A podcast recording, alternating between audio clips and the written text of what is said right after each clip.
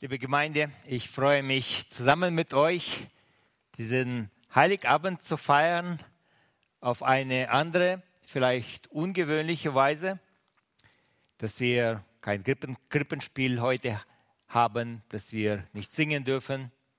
Trotzdem bin ich fest überzeugt, unsere Herzen können heute mit einer großen Weihnachtsfreude erfüllt sein. Wir wollen heute über diese Weihnachtsfreude nachdenken. Wir wollen über die Frage nachdenken, was bleibt von der Weihnachtsfreude, wenn uns alles in diesem Leben genommen wird. Ich lese den Text aus dem Lukasevangelium aus dem zweiten Kapitel vom Vers 8 bis 15. Und es waren Hirten in derselben Gegend auf dem Felde bei den Hürden, die hüteten des Nachts ihre Herden. Und der Engel des Herrn trat zu ihnen und die Klarheit des Herrn leuchtete um sie und sie fürchteten sich sehr. Und der Engel sprach zu ihnen, fürchtet euch nicht. Siehe, ich verkündige euch große Freude, die allem Volk widerfahren wird. Denn euch ist heute der Heiland geboren, welcher ist Christus, der Herr, in der Stadt Davids. Und das habt zum Zeichen, ihr findet das Kind in Windeln gewickelt und in einer Krippe liegen. Und alsbald war da bei dem Engel die Menge der himmlischen Herrscharen, die lobten Gott und sprachen, Ehre sei Gott in der Höhe und Friede auf Erden bei den Menschen seines Wohlgefallens. Und als die Engel von ihm gen Himmel fuhren, sprachen die Hirten untereinander, lasst uns nun gehen nach Bethlehem und die Geschichte sehen, die da geschehen ist, die uns der Herr kundgetan hat.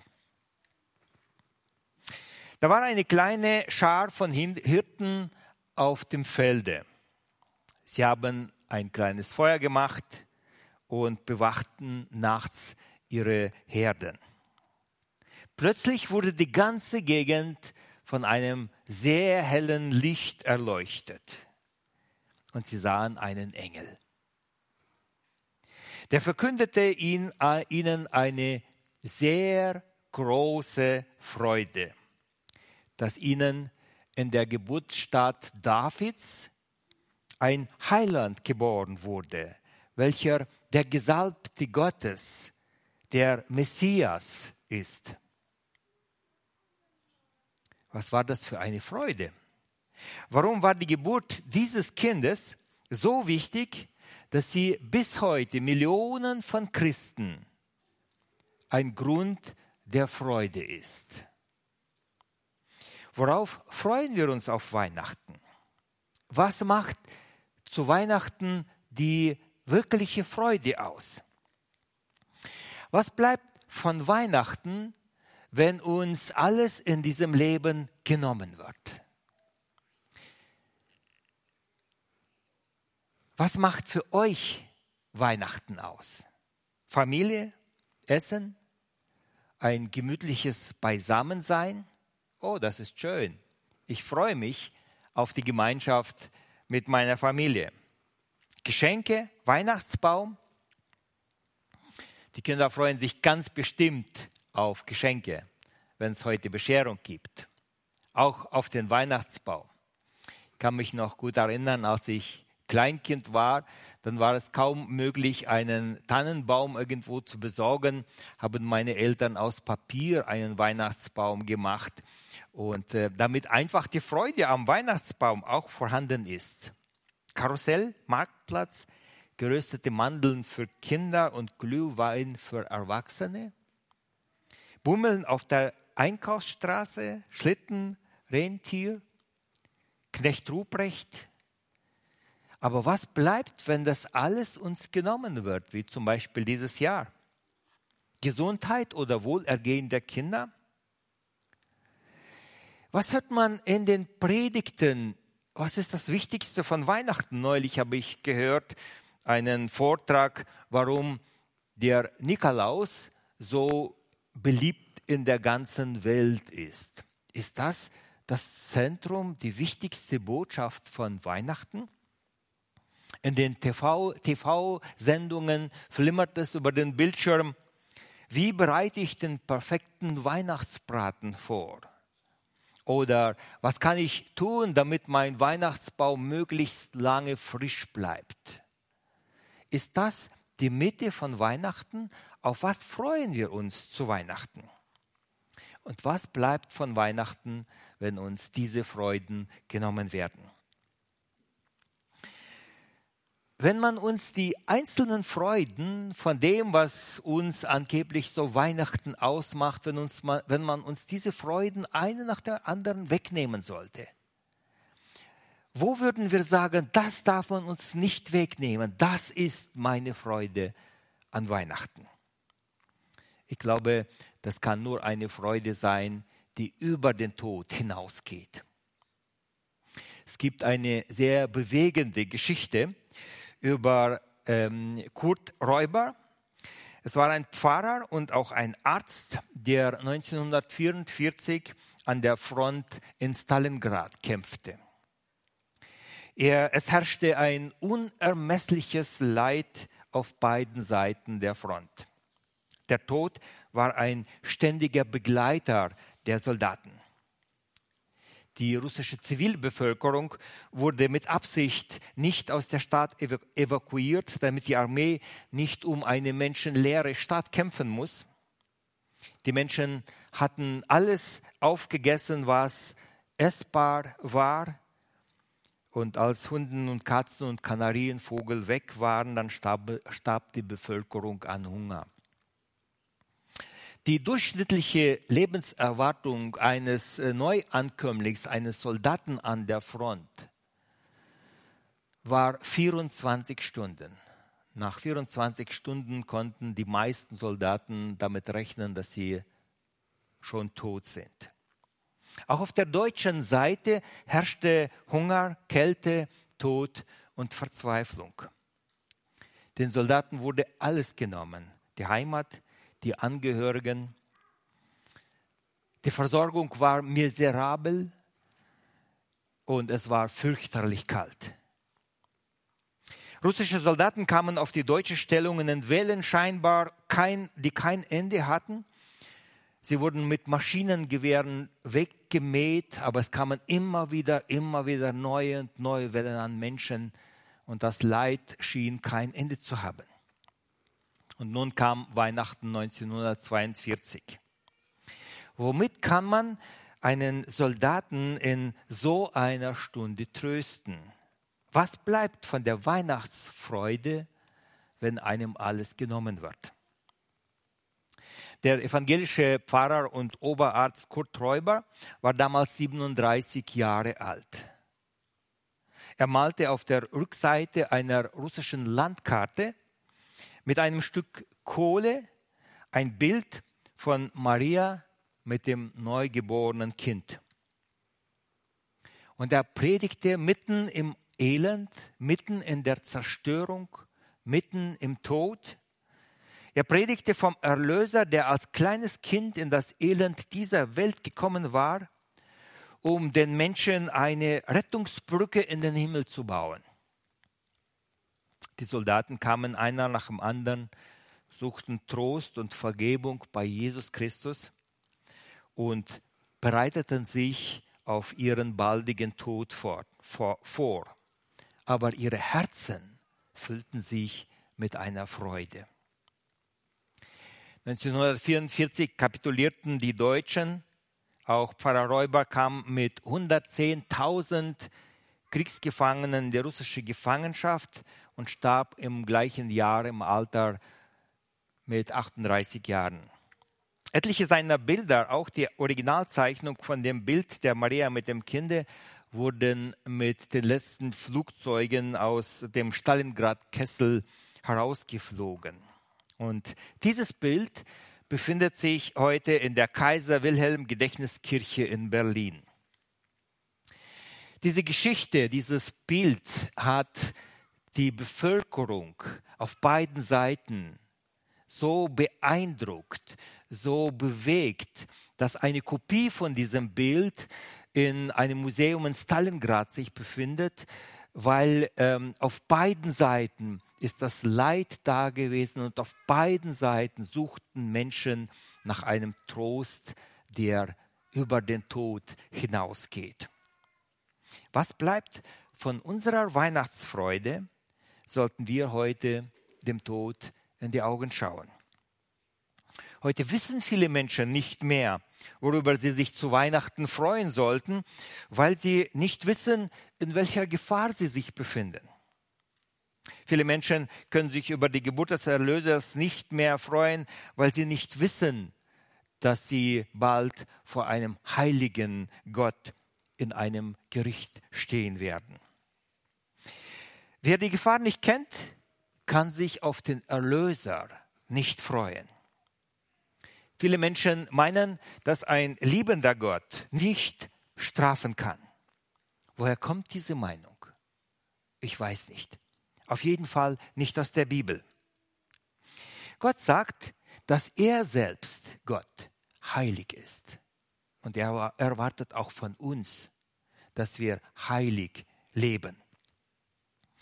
Die Juden hatten mit Gott eine schmerzliche Erfahrung gemacht. Lange Zeit warnte Gott das Volk Israel, dass sie sich keine fremde Götter machen sollten, dass sie diese Götter nicht anbeten sollten und dass sie die Sünde aus ihrem alltäglichen Leben wegtun sollten.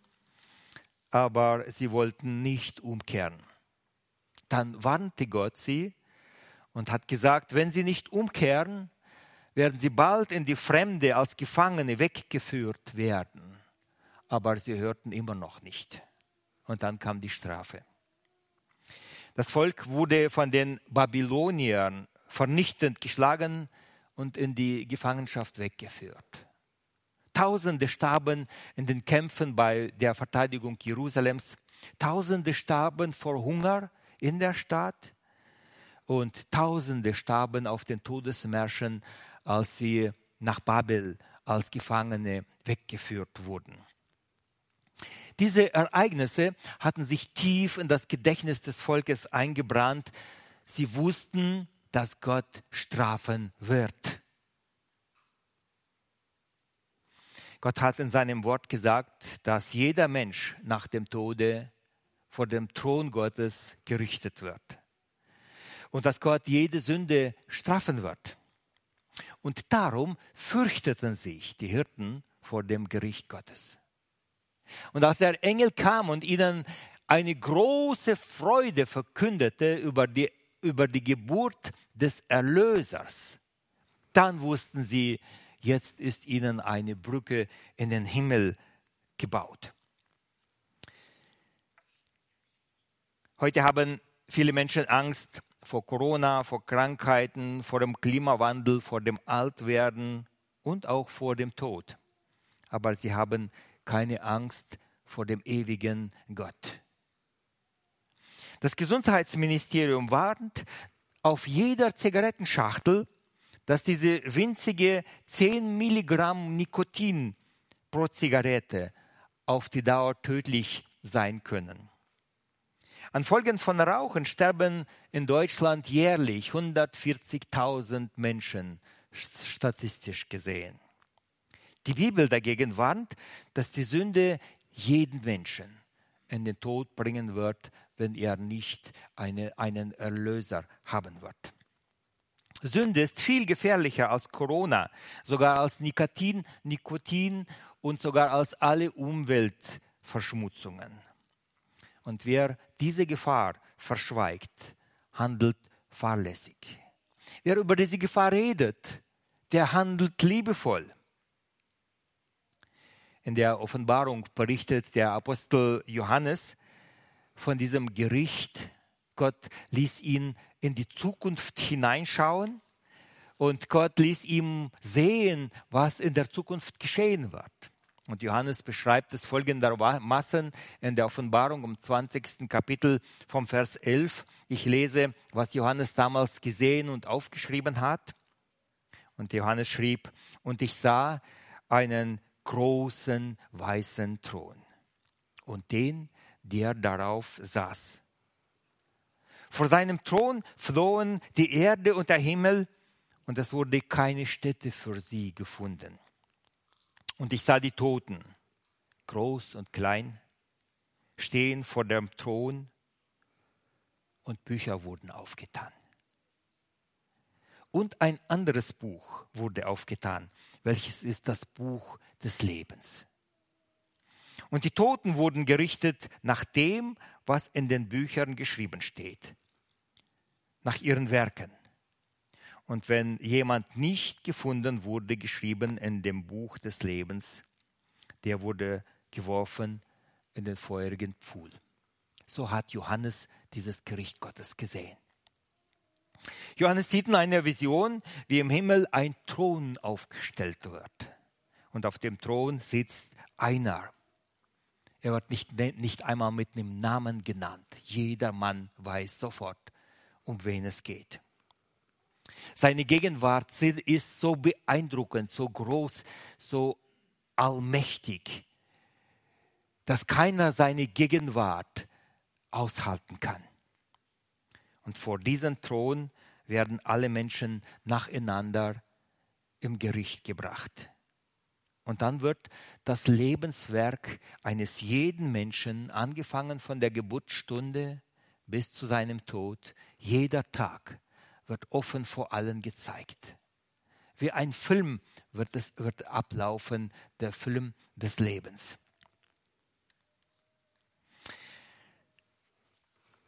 Und nichts bleibt verborgen. Und nachdem alle diesen Film des Lebens gesehen haben, wird Gott über das Leben dieses Menschen ein Urteil sprechen. Und die Bibel sagt, dass vor dem heiligen Gericht, vor dem heiligen Gott kein Mensch eine Chance hat zu bestehen. Aber es wird auch Menschen geben, deren Akten geschwärzt sind. Die Bibel spricht von den Büchern. Bücher werden aufgetan. Das sind die Akten, in denen alles über den Menschen drinsteht. Aber etliche Akten werden geschwärzt sein. Auf dieser, in dieser Akte wird nichts mehr zu lesen sein, weil da schwarz alles durchgestrichen wurde. Und auf, dem, auf, dem, äh, auf der Titelseite wird groß drauf geschrieben sein, alle Schuld ist beglichen. Das steht jetzt nicht in der Offenbarung in diesem Text, wo ich gelesen habe, aber darüber schreibt Paulus in einem anderen Text im Kolosserbrief, Kapitel 2, Vers 14. Da schreibt Paulus von Jesus Christus. Und er sagt, er hat den Schuldbrief getilgt, der mit seinen Forderungen gegen uns war und hat ihn weggetan und ans Kreuz geheftet. Gegen uns war eine Akte angelegt, ein Schuldbrief. Aber Jesus Christus hat diesen Schuldbrief durchgestrichen, hat alle Schuld, die aufgeschrieben wurde, geschwärzt. Und er hat auf diesen Schuldbrief draufgeschrieben, alle Schuld ist getilgt. Und er hat diesen Schuldbrief an das Kreuz genagelt. Das hat Jesus Christus für uns getan. Und Jesus hat versprochen, dass er persönlich alle Menschen, allen Menschen ihre Schuld bezahlt, wenn sie ihn als ihren Herrn und Retter annehmen. Ihre Akte mit den Sünden ist getilgt, es ist bezahlt, nichts ist mehr vorhanden. Und wenn der Engel so eine Akte mit geschwärzten Seiten sehen wird, dann wird dieser Engel anfangen, in einem anderen Buch nach diesem Menschen zu suchen, nach seinem Namen. Die Bibel lehrt, dass in diesem Buch, im Buch des Lebens, zunächst mal alle Menschen von Anbeginn der Welt eingetragen sind. Gott hat für uns den Himmel vorbereitet. Gott meint es gut mit uns. Gott hat uns die Rettung von Anfang an geplant. Von Anfang an hat, hat er uns diesen Weg in den Himmel vorgedacht. Gott möchte, dass wir leben. Im zweiten Petrusbrief, im dritten Kapitel, Vers 9 steht geschrieben, der Herr verzögert nicht die Verheißung, wie, wie einige es für eine Verzögerung halten, sondern er hat Geduld mit euch und will nicht, dass jemand verloren werde, sondern dass jeder Mann zur Buße finde. Die Hölle hat Gott ursprünglich nicht für den Menschen gedacht, sondern für Satan und für seine Engel, wie es Jesus Christus selbst gesagt hat. Und Gott ruft immer wieder, kehrt um, tut Buße, lasst euch versöhnen mit Gott.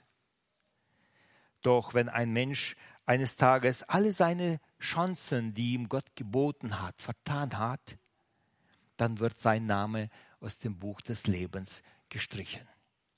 Und bleiben werden nur die, nur die, für welche Jesus Christus bezahlt hat. Wo Jesus Christus den, den Schuldbrief mit allen Forderungen an das Kreuz genagelt hat.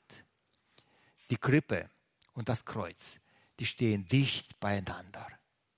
Jesus Christus ist in diese Welt als kleines Kind gekommen, damit er am Kreuz unsere Schuld tilgt, damit für uns der Weg in den Himmel geöffnet wird.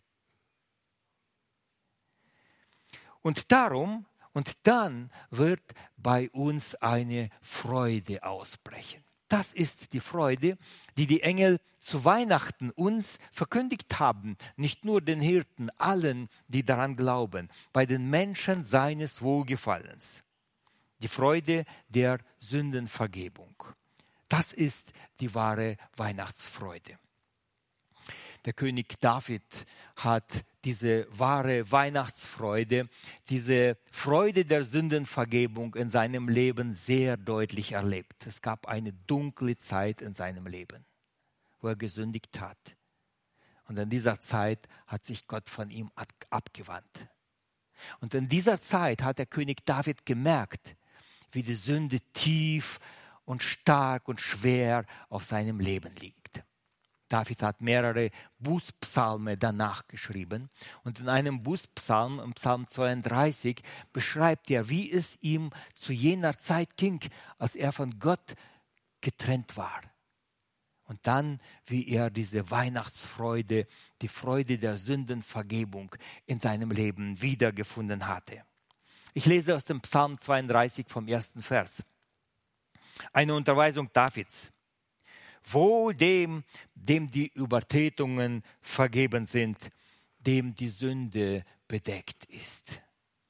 Wohl dem Menschen, dem der Herr die Schuld nicht zurechnet, in dessen Geist kein Trug ist. Denn als ich es wollte verschweigen, verschmachteten meine Gebeine durch mein tägliches Klagen. Denn deine Hand lag Tag und Nacht schwer auf mir, dass mein Saft vertrocknete, wie es im Sommer Dürre wird. Darum bekannte ich meine Sünde und meine Schuld verhehlte ich nicht. Ich sprach, ich will dem Herrn meine Übertretungen bekennen. Da vergabst du mir die Schuld meiner Sünde. Deshalb werden alle Heiligen zu dir beten zu der Zeit der Angst. Darum wenn große Wasserfluten kommen, werden sie nicht an sie gelangen. Du bist mein Schirm. Du wirst mich von Angst behüten, denn ich, dass ich gar errettet, gar fröhlich leben. Freut euch des Herrn und seid fröhlich, ihr Gerechten, und jauchzet, ihr alle Frommen. Versteht ihr diese Freude der Sündenvergebung? David sagt, als ich meine Schuld zudecken wollte, als ich darüber nicht sprechen wollte, als ich so tat, als ob die Schuld nicht da ist, dann verschmachteten in mir meine Gebeine, wie es im Sommer dürre wird. Und dann bekannte ich mir meine Sünde. Und er sagt, und deshalb werden sich jetzt alle Heiligen freuen, deshalb freue ich auch ich. Und in der Zeit, in der Stunde der Angst geht die Angst von mir weil die Freude von Weihnachten in meinem Herzen ist.